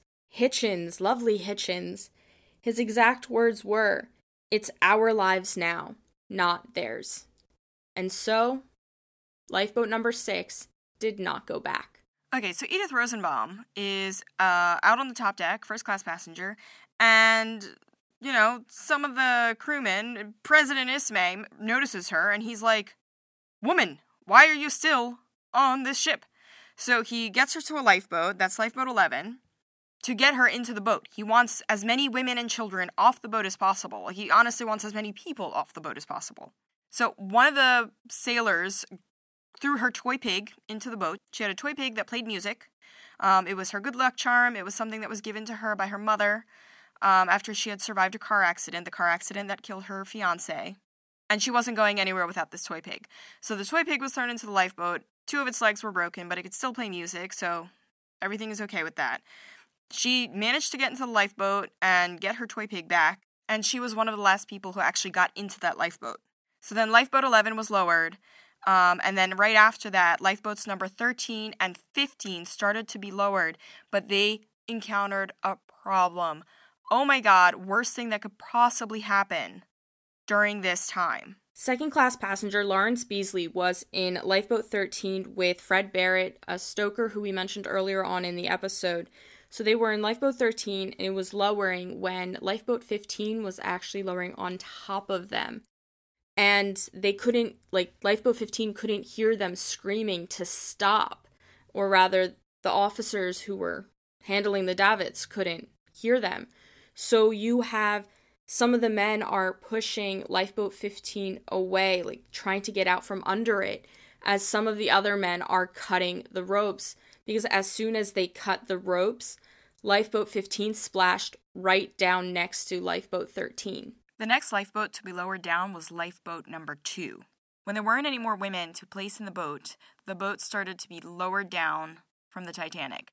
Third class passenger Anton Kink said goodbye to his wife, to his daughter. His daughter was four years old, and you know, they're crying out for him. He's standing there watching them being lowered away from him, and then he decides, you know what, he's going to take a chance. So he jumps from the deck down into the boat. He makes it, and you know, their little family gets to survive the disaster together. Fourth Officer Boxhall was the one who was in charge of the lifeboat, and when it was finally lowered down, he was actually given orders to come around to the starboard side of the ship in order to pick up more passengers because they still had room for 15 more people. As they were making their way to the sh- the side of the ship, he actually felt like the there was suction that was coming from the Titanic because they were coming around the front where it was, you know, sinking. So he decided, you know, it's too risky and they ended up rowing away. And as far as we know, this is the only lifeboat that came back to try and get more passengers. So after boat 2 was lowered away, they started turning their attention to the collapsibles. So they pulled out collapsible C and D and fitted them into the davits where boats 1 and 2 had been located. Around this time, the last two distress rockets were fired into the air. That was all they had left. At this time, people pretty much started like gang rushing the collapsibles so at this time, Purser Herbert McElroy, he fired his gun twice, and then Murdoch also, while shouting everyone to just get away, get the hell out of the boats, fired his gun as well. So there's this myth that Murdoch shot himself in the head, and that's where this comes in. So there were two accounts later on by George Rheims and Eugene Daly who said that they saw Murdoch shoot one of the passengers and then shoot himself. However, when asked about it later on, Officer Lightoller said, yeah, no, that actually did not happen. That was not a thing. Yeah, in reality, we actually don't know what happened to First Officer Murdoch. All we know is he didn't survive the sinking. Hearing these gunshots, we have first class passengers Hugh Woolner and Bjornstrom Stephenson, who ran over to help. They started pulling people out of the boats to make sure that any women and children nearby could be loaded. They also spent their running around trying to get as many women and children into the boat, literally picking them up and putting them in the boats. At this time, William Carter and Bruce Ismay were wandering around trying to find more women to load into Collapsible C.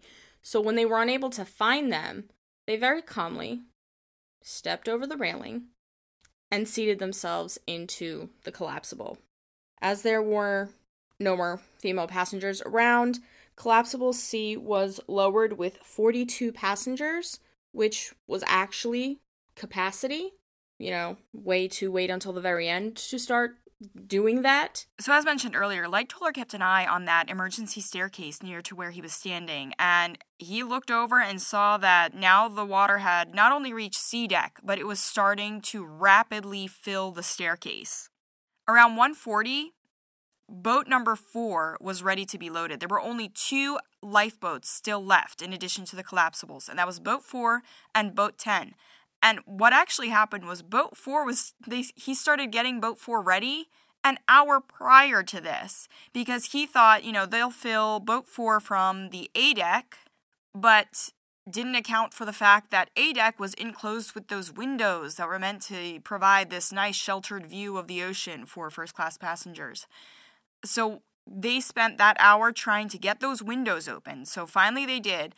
The boat was lowered back down, and Lightoller placed himself half on the windowsill, half in the boat, and he was helping women and children into the boats while men were helping them from the Titanic side. Now, here's where we say goodbye to John Jacob Astor. He helped his wife into the lifeboat and he said, you know, to Lightoller that she's pregnant. Can I accompany her into the boat? And Lightoller said no, he cannot. Now, I imagine he said this with a heavy heart because Lightoller is not an evil man. He, you know, especially his wife is pregnant, that's understandable that he'd want to go with her. but unfortunately, he stuck to the women and children only rule. And this is also where we say goodbye to Arthur Ryerson. So, first of all, after noticing that the maid that accompanied him and his family didn't have a life jacket, he took his off and he didn't just give it to her, he actually buckled her in to make sure that she was 100% solid on that front. When his wife was walking up with their son Jack, Lightoller originally said, No, I'm sorry, the boy can't go. However, Arthur stepped forward and said, word for word, Of course that boy goes with his mother. He is only 13. Lightoller let them through, mumbling, No more boys. And hearing that, Lucille Carter took her hat, placed it on her son, and walked right into the boat. And at 155, lifeboat number 4 was lowered into the water, and this was just 15 feet. Whereas before to be lowered it was 60. That's how much water the Titanic at that point had already taken on. So the last of the lifeboats was Lifeboat 10, and as it's being loaded, there are several men stepping forward and saying goodbye to their families. And you have to realize at this point, if they didn't know it before, they definitely know it now. They're saying goodbye for the last time. Some of the women may not realize it, but the men definitely do. So Mark Fortune stepped forward with his son, Charles, who was only 19. They said goodbye to Mary, the mother and wife, and the three daughters. In addition to this, Bertram Dean said goodbye to his wife and son and daughter. Remember, young Millvina, who was the oldest surviving Titanic passenger because she was the youngest on board at the time. At the last moment, one final woman decided that she was going to make the jump and try to get into the lifeboat. Unfortunately, she missed, but she was grabbed. They did pull her back onto the Titanic. Unfortunately, we don't know if she managed to get into another lifeboat because at this point, all the lifeboats are gone. All that's left are collapsible D, collapsible A, and collapsible B. However, there was one more jumper, and that was Japanese civil servant Masabumi Hosono. You know, he wrestled with it. He if he jumped for the lifeboat, would that bring dishonor on his family and he, he didn't want that. However, he was thinking of his family and how much he loved them and that he needed to survive for them. So he ran, he jumped, and he did land in Lifeboat 10, which at that point had 57 people on it, which was almost at capacity, was eight passengers short of capacity. So now, with almost all the lifeboats gone, people are starting to throw things over the side of the ship deck chairs, you know, tables, whatever they can use as a raft. Some people are starting to jump into the water already. Father Thomas Byles could be seen giving final prayers. Collapsibles A and B were in a absolutely fucking ridiculous place, so we will touch on those two a little bit later. However, Collapsible D was the last lifeboat that was ready to go. And knowing this, Lightoller and his crew formed a circle around the lifeboat. They locked arms to make sure that only women and children could get through. Knowing spots were limited, Michel Navratil, he brought forth his two sons, and Colonel Gracie escorted Miss John Murray Brown and Miss Edith Evans to the lifeboat to get on. So, to put it into perspective, there were nearly 200 women and children still on the Titanic at this time, and there were only 47 seats on Collapsible D. So, another uh, woman that was hurried to Collapsible D was Renee Harris. This is around 2 a.m. She still has not gotten on a lifeboat. First class passenger, she refused, like Ida Straus, to leave her husband. But Captain Smith convinced her, you know, get on the boat, it'll be fine, you'll see him later. Man was lying through his teeth. But he did what Harry couldn't, because all this time Harry was trying to convince her to get on a lifeboat. He wanted his wife to live the rest of her life, even if it was without him. So when the captain lied, he said that, you know, without the women, the men had a better chance of surviving because they didn't have to worry about the little ladies.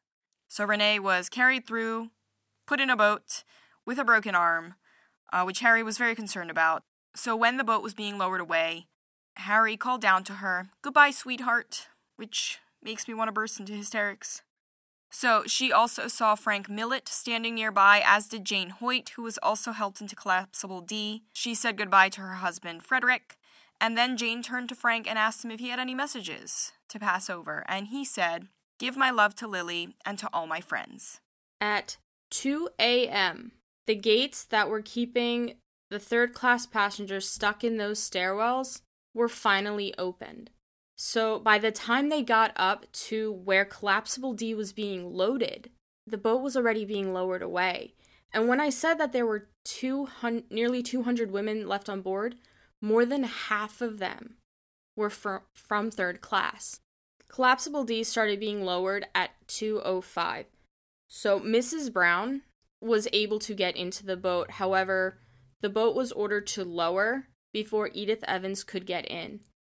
And as a result, she was one of only four women from first class who died in the sinking. So Hugh Woolner and Bjornstrom Stephenson are standing there, you know, looking over the railing, watching this boat be lowered, and they figured, you know what, it's our last shot. Let's take it. And so they jumped over the railing. They managed to land in the boat. Now, Frederick Hoyt also decided he was going to go for it. So he also jumped over the railing, but he splashed into the water next to the boat. They did pull him into the lifeboat, and when they did, not realizing who it was, Jane Hoyt turned around and yelled, My God, that's my husband! In a different turn of events, Boat 4 was making their way away from the ship. They were actually coming around the stern, and at this point, they saw the three giant propellers coming out of the water because the bow of the ship had already sunk so far beneath the Atlantic Ocean. We want to take a moment to give a huge, huge shout out to the unsung heroes of the night, the engineers. Chief Engineer Joseph Bell and his crew worked until 2:10 in the morning down in the engine room trying to ensure that the Titanic's lights stayed on for as long as possible. They quite literally worked until the last possible second. If it weren't for them and the lights had gone out long before they did, forget chaos. It would have been. I, I don't even know what the word is, but so many more people would have died.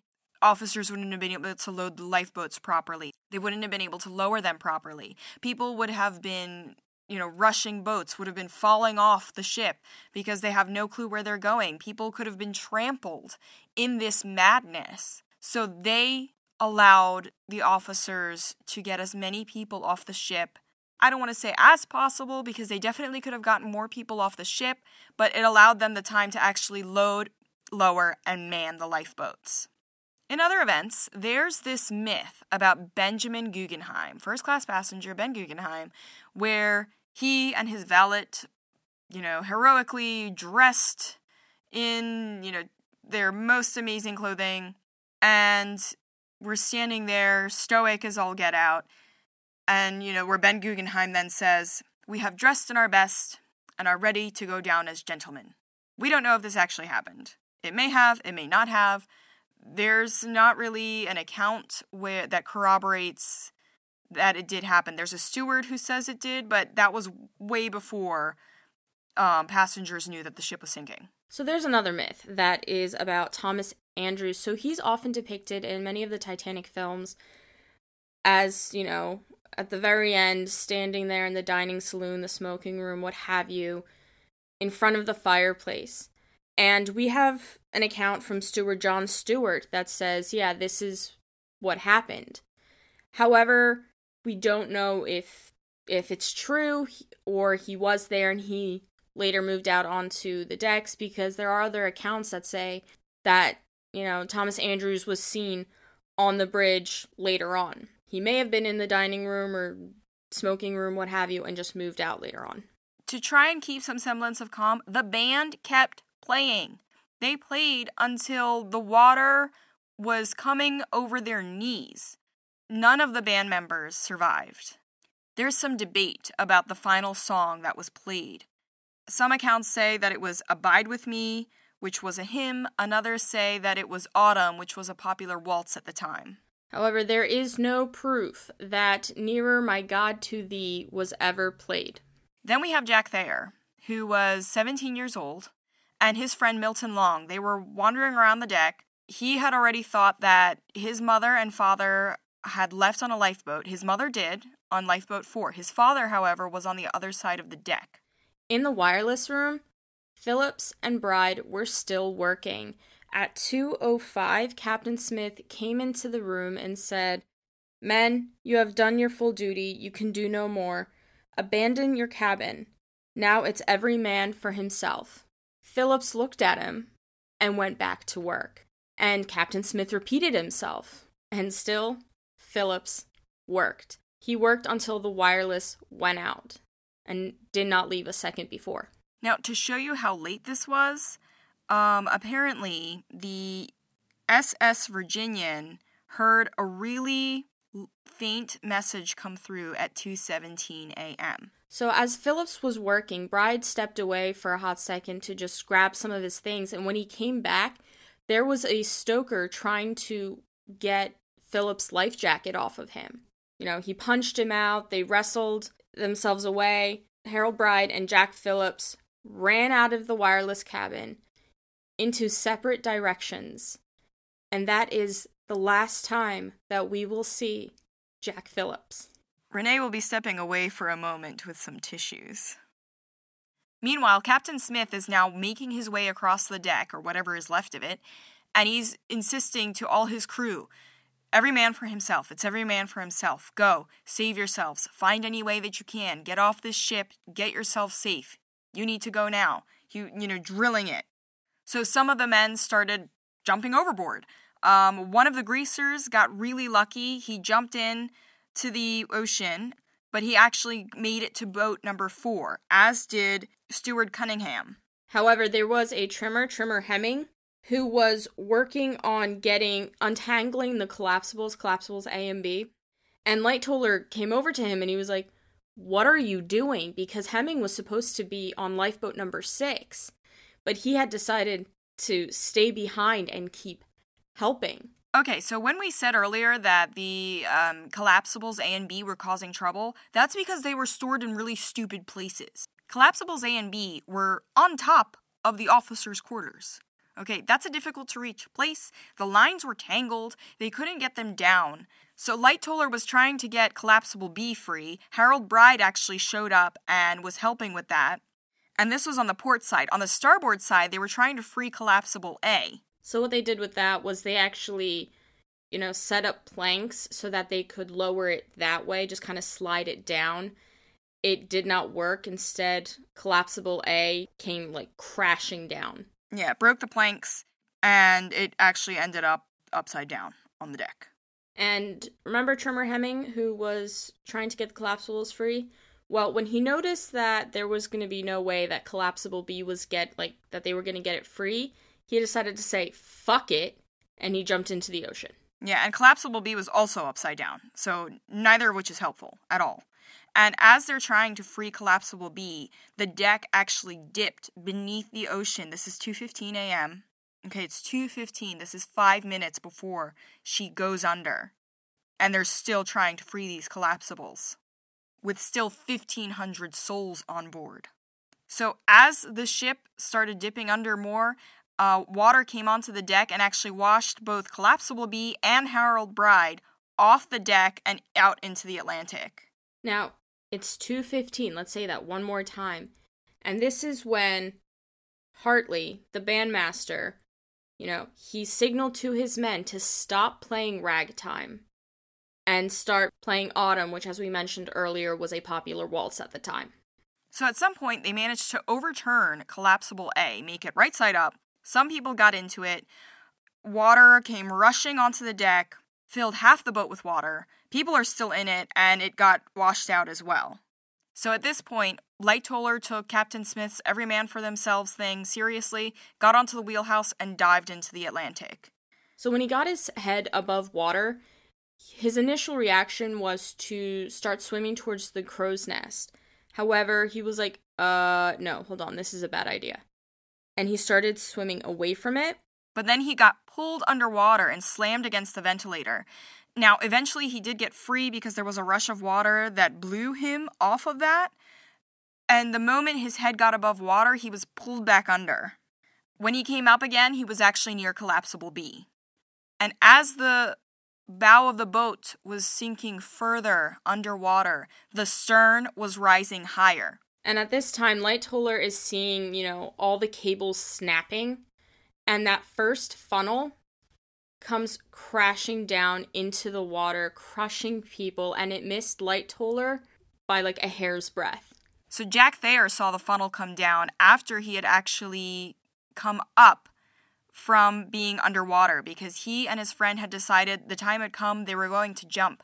His friend didn't survive because his friend slid down the hull. Jack Thayer jumped as far as he could to clear himself from the ship, which saved his life. It's at this moment that a huge roar could be heard from the ship because all of the engines were tearing out of the floor and crashing down through the Titanic. So Archibald Gracie, first class passenger, managed to save himself by swimming out to the collapsible, collapsible B. Jack Thayer also made it to collapsible B.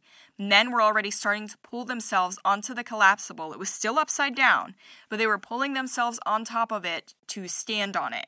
Another huge roar could be heard from the ship as pretty much everything that wasn't bolted down, be it deck chairs, glassware, what have you, went tumbling down through the Titanic. Because of the slant of the ship. So at this point, things are just moving so fast. The bow is sinking further, the stern is rising higher. People could no longer stand on the deck. They were clinging to the railings, to, um, you know, floors, anything that could keep them from sliding down into the water, which was happening to a lot of people. They couldn't grab purchase, and they went sliding down the deck and into the Atlantic.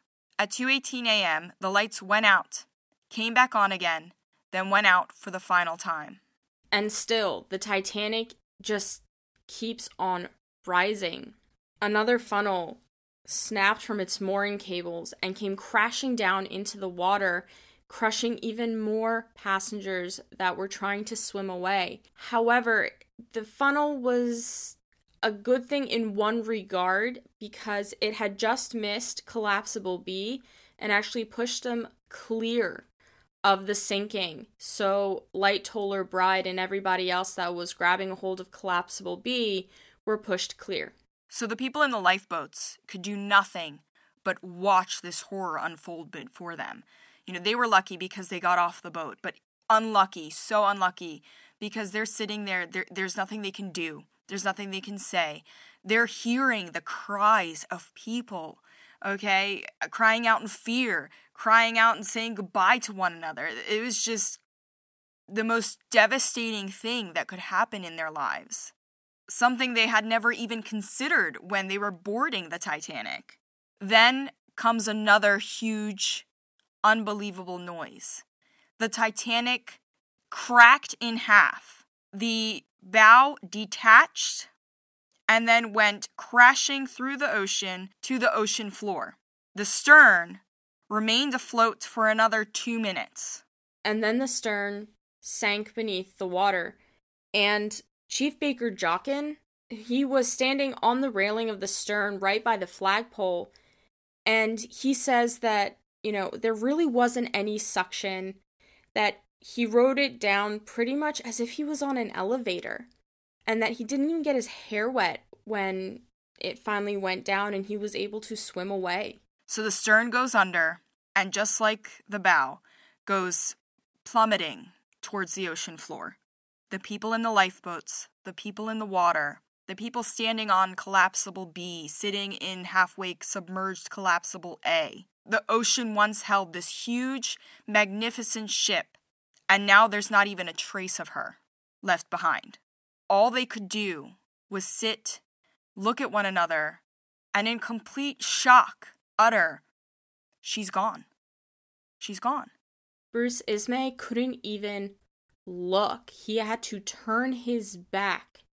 It was just too painful. Others just sat in complete silence. They couldn't even form any words. Not she's gone, not anything else. And then there was Third Officer Pitman, who was in lifeboat number five. He looked at his watch and said out loud, It is 220.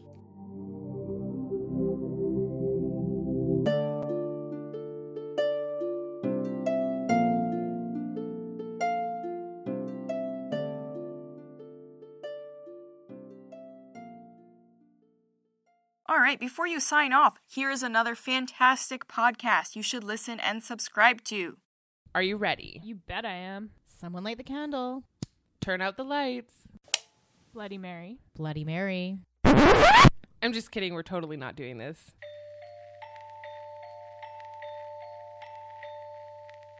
Welcome to the Lady Dix podcast. Season 2. We're about to rain some seriously weird shit down on you. Pirates, Witches. And lots of bitches. more ghosts, Uh, I think they prefer to be called specters. Mummies. Lots of mummies. the wrapped in fabric kind, not the pack your lunch kind. Gangstas. Like gangs of New York. Like Al Capone. No, Leo? no Leo. Ships. So many ships. Okay, so here's the deal. You can find us on all of your favorite podcasting apps Stitcher, iTunes, SoundCloud, and even Spotify. Seriously? Yeah, we're on Spotify. I mean, granted, I don't have Spotify, so I can't check. Well, search the Lady Dix podcast on wherever you listen and you'll find us. Guys, thanks so much for hanging out with us on this episode of Dear World Love History. Make sure you subscribe and leave us a review on iTunes. Head on over to social media on Twitter and follow us at Dear Historians. Follow us on Instagram at Outlandish Historians. Why Dear Historians on Twitter? Outlandish Historians was too long. Keep up to date on all our podcast shenanigans and behind the scenes goofiness. Make sure you tune in to our next episode, which is the fourth and final part of our Titanic miniseries. We're going to cover the Carpathia arriving, what happens in that rescue, the trial, because there is one, and the aftermath. Historians out.